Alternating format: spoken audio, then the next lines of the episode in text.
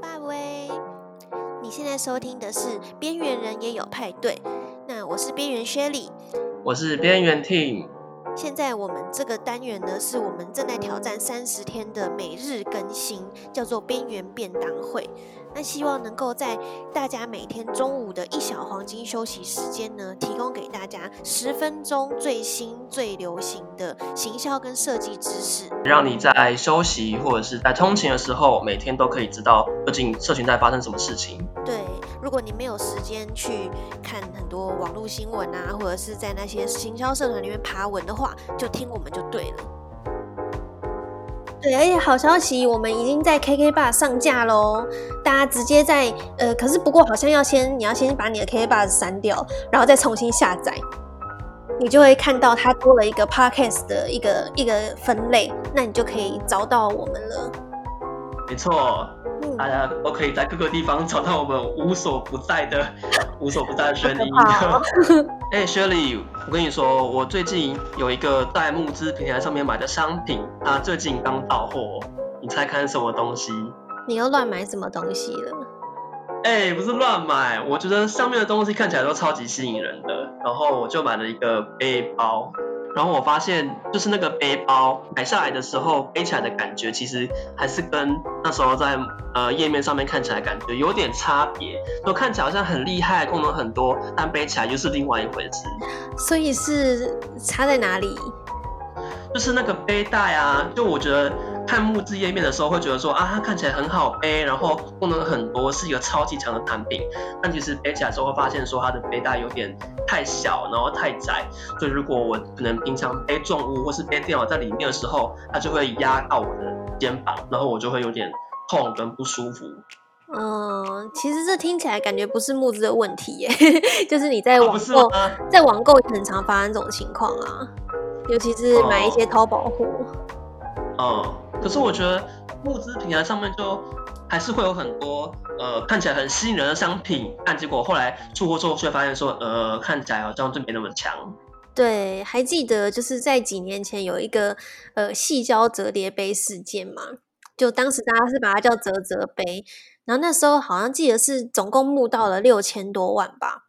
嗯，忘记金额嘞，反正总之是一个很夸张的数字啦，就一个杯子而已哦。然后后来他因为呃厂商之间有纠纷，所以整个专案就是最后都没有出货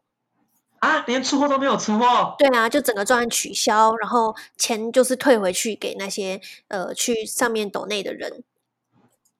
啊，那听起来募资这种呃购买产品的方式好像有点风险哦，不知道大家知不知道？嗯，这个呃，我觉得我们可以把这个募资讲得更清楚一点，因为传统意义上的募资啊，大家可能会想到的是，哎，我今天是要创业，所以我需要找一些天使投资人，然后来、嗯、来投资我，然后让我的事业可以有一个有一个很好的起步。对，所以一般人传统意义上的募资是这个意思。那或者是说，在金融市场上也会用到募资，就是什么公开筹募啊之类的。那但我们现在在刚刚听听说他在买的东西，他是从一个群众募资平台，对，叫做泽泽。嗯，那群众募资的概念呢？呃，我不知道大家多年之前有没有支持柯 P 啦，虽然他现在歪掉了。嗯，对，柯 P 那个时候他要选举的时候，他就是一个素人的角色嘛，素人的形象，然后他就那时候就有公开用群众募资的方式。那就是好像就在开开始募资的第一个礼拜吧，还第一天就募到三千多万。哦，那他的回馈品是什么东西啊？就是一些他的周边。哦，对，回馈品这个概念，我们也可以再跟再跟听众们之后有机会的话，再跟大家大家介绍一下。我觉得之前有一个很红的募资案嘛，就是前阵子在那个武汉肺炎肆虐全球的时候。然后那个 WHO 不是就一直批评说，呃，什么台湾台湾没有通报疫情什么的，嗯，然后我们不是就有呃志祺七七呀，还有阿迪他们就举办一个募资案，就是募资他的钱，然后让我们把我们想要让大众们知道的一些资讯，抛在呃纽约时报，哦，纽约时报上面，嗯，也是最近蛮有名的一个募资案。对对对对对，这个也是群众募资。就其实群众募资它，它呃虽然过去真的是呃蛮多越有很有很多踩雷的一些案例啦，那、嗯、但是它其实已经在我们的生活中。已经在很很频繁的在发生，只是大家可能都不知道，这个其实就是群众募资。那你觉得以前的群众募资平台跟现在的群众募资平台有什么样发展上面的一些变化吗？嗯、呃，我记得我最早接触到群众募资是好几年前，然后那时候是看到呃全世界最大的那个，现在是全世界最大募资平台啦，叫做 Kickstarter。对，那它最一开始的概念真的是很棒哦，就是你是真的是没钱没人脉的人，那你有一个，但是你有一个很棒的 idea，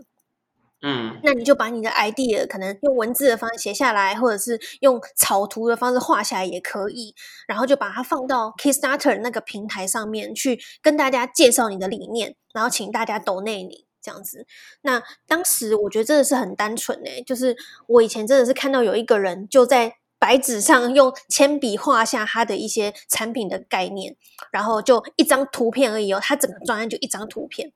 然后就把那个就就放上那个页面，然后但是因为他的这个概念真的很创新，然后然后就呃就吸引了很多人去投，就是去赞助他，然后最后他的那个专案就有成功。听起来很热血，对啊，就是你把你的你的梦想，然后借助众人的力量，一起帮你实现梦想的感觉。对对，真的就是有一种圆梦计划那种感觉。对，不过后来因为群众募资平台就是呃越来越越越多人知道这个概念嘛，然后就变得说呃像现在台湾也有几个比较比较大的，像是呃泽泽是刚刚说过的，另外一个是叫做 Flying V。对，那这两个是现在目前台湾最大的群众募资平台。那现在上面呢，已经已经不是像当时这么这么热血、这么单纯的。就上面其实现在变得有很多的大品牌，他们会把他们的产品上到群众募资平台上面，然后请大家请大家来买。已经变得呃，已经有点变调了，不是说有点，是变调非常多。就是它已经变得像是一个预购预购平台。像我记得之前我看到一个我自己也是很想买的预购的产品，就不是那种从草图开始做，而是你已经有产品，然后拿出来在这边卖而已。然后它也是很大的厂商哦，它好像就是米云的云端洗衣机，就是你可以在远端用手机 APP 控制说，啊你什么时候要洗衣服，然后洗完之后什么时候要烘干。嗯嗯嗯。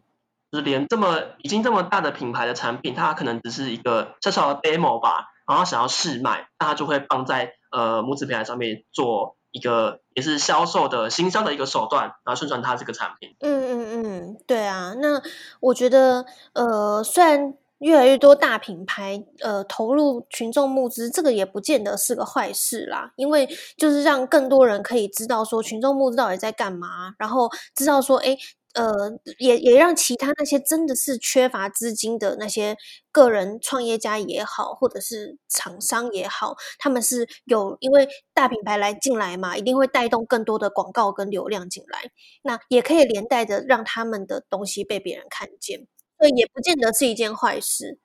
只是现在，因为很多人就是想要跻身募资这个。这个新兴的行销方式了，所以我觉得大家在募资平台上面选购商品的时候，的眼睛要睁亮，就不要被它那些很厉害、很漂亮的功能所骗了。你还是要小心的看，说，哎，这间公司有没有以前的募资的经验，然后它的出货状况怎么样，再决定说要不要考虑下单。嗯，没错，尤其是像现在，呃呃，这么说平台好像不太好。不过我其实觉得他们的管控没有做到。没有做的很好，就是有很多一些明明就不是真的是集资型的专案，因为像募资其实有分三种啦，一种是集资型专案，一种是预购型，然后另外一种是订阅制。那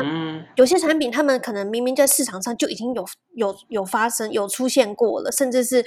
之前还发生过，有些直接是从中国就是 买来，那在中国就已经找得到了，然后直接在台湾就以以一个新产品的姿态，然后在募资平台上面要大家来集资它，然后后来就被爆爆发，发现哎根本就是个中国来的东西，不是说中国还不好，而是说这个东西没有，并不是真的很创新。嗯，对，然后他可能只是把从中国进货来，然后贴一个他的牌子，然后就上架这样子。对，那我觉得在这个呃很多呃真真假假没有办法平台没有办法帮你做很好的控管的情况下呢，那我们身为消费者，真的就是要看一下说，像刚刚听说的，他过去有没有集资的经验，那他的公司到底在哪里？嗯、对，那他这一次的呃集资的这个东西，他有给你什么样的承诺？嗯，对，比方说他什么时候会出货给你，他有没有讲清楚？那他的这个呃东西研发了多久了？那或者说他这个这个东西里面有没有经过一些像是呃 SGS 啊，然后或者是一些什么电子检验的报告？嗯，这些东西通通都要看清楚。好，那其实今天的便当会好像也快要结尾了哈。对啊，那我们自己也有，我们就是做行销的嘛。那我们呃，现在有蛮多客户，他们也都会找我们做，就是群众募资的这一块的行销。所以，我们自己有一些群群募行销的经验啦。那如果大家对群众募资行销有兴趣的话，那或者是大家有什么疑问，都可以在呃 Instagram 跟我们说，然后或者是也可以在那个 Apple Podcast 在那边留言。如果想要知道群众募资要怎么呃推行啊，或者怎么行销，人很多的话，我们就会再开一集讲解更详细的一些呃准备啊，或是有什么地方要呃注意啊，要怎么处理啊，这种来跟大家讲。嗯嗯嗯，没错。你可以在各个平台的 Apple Podcast 或是 Spotify 上面搜寻“病人也有派对”，以及 Instagram 上面也会有我们自己的 IG，也是叫“边缘人也有派对”，都可以找到我们哦。好，那明天见喽！大家下午加油！拜拜！拜拜！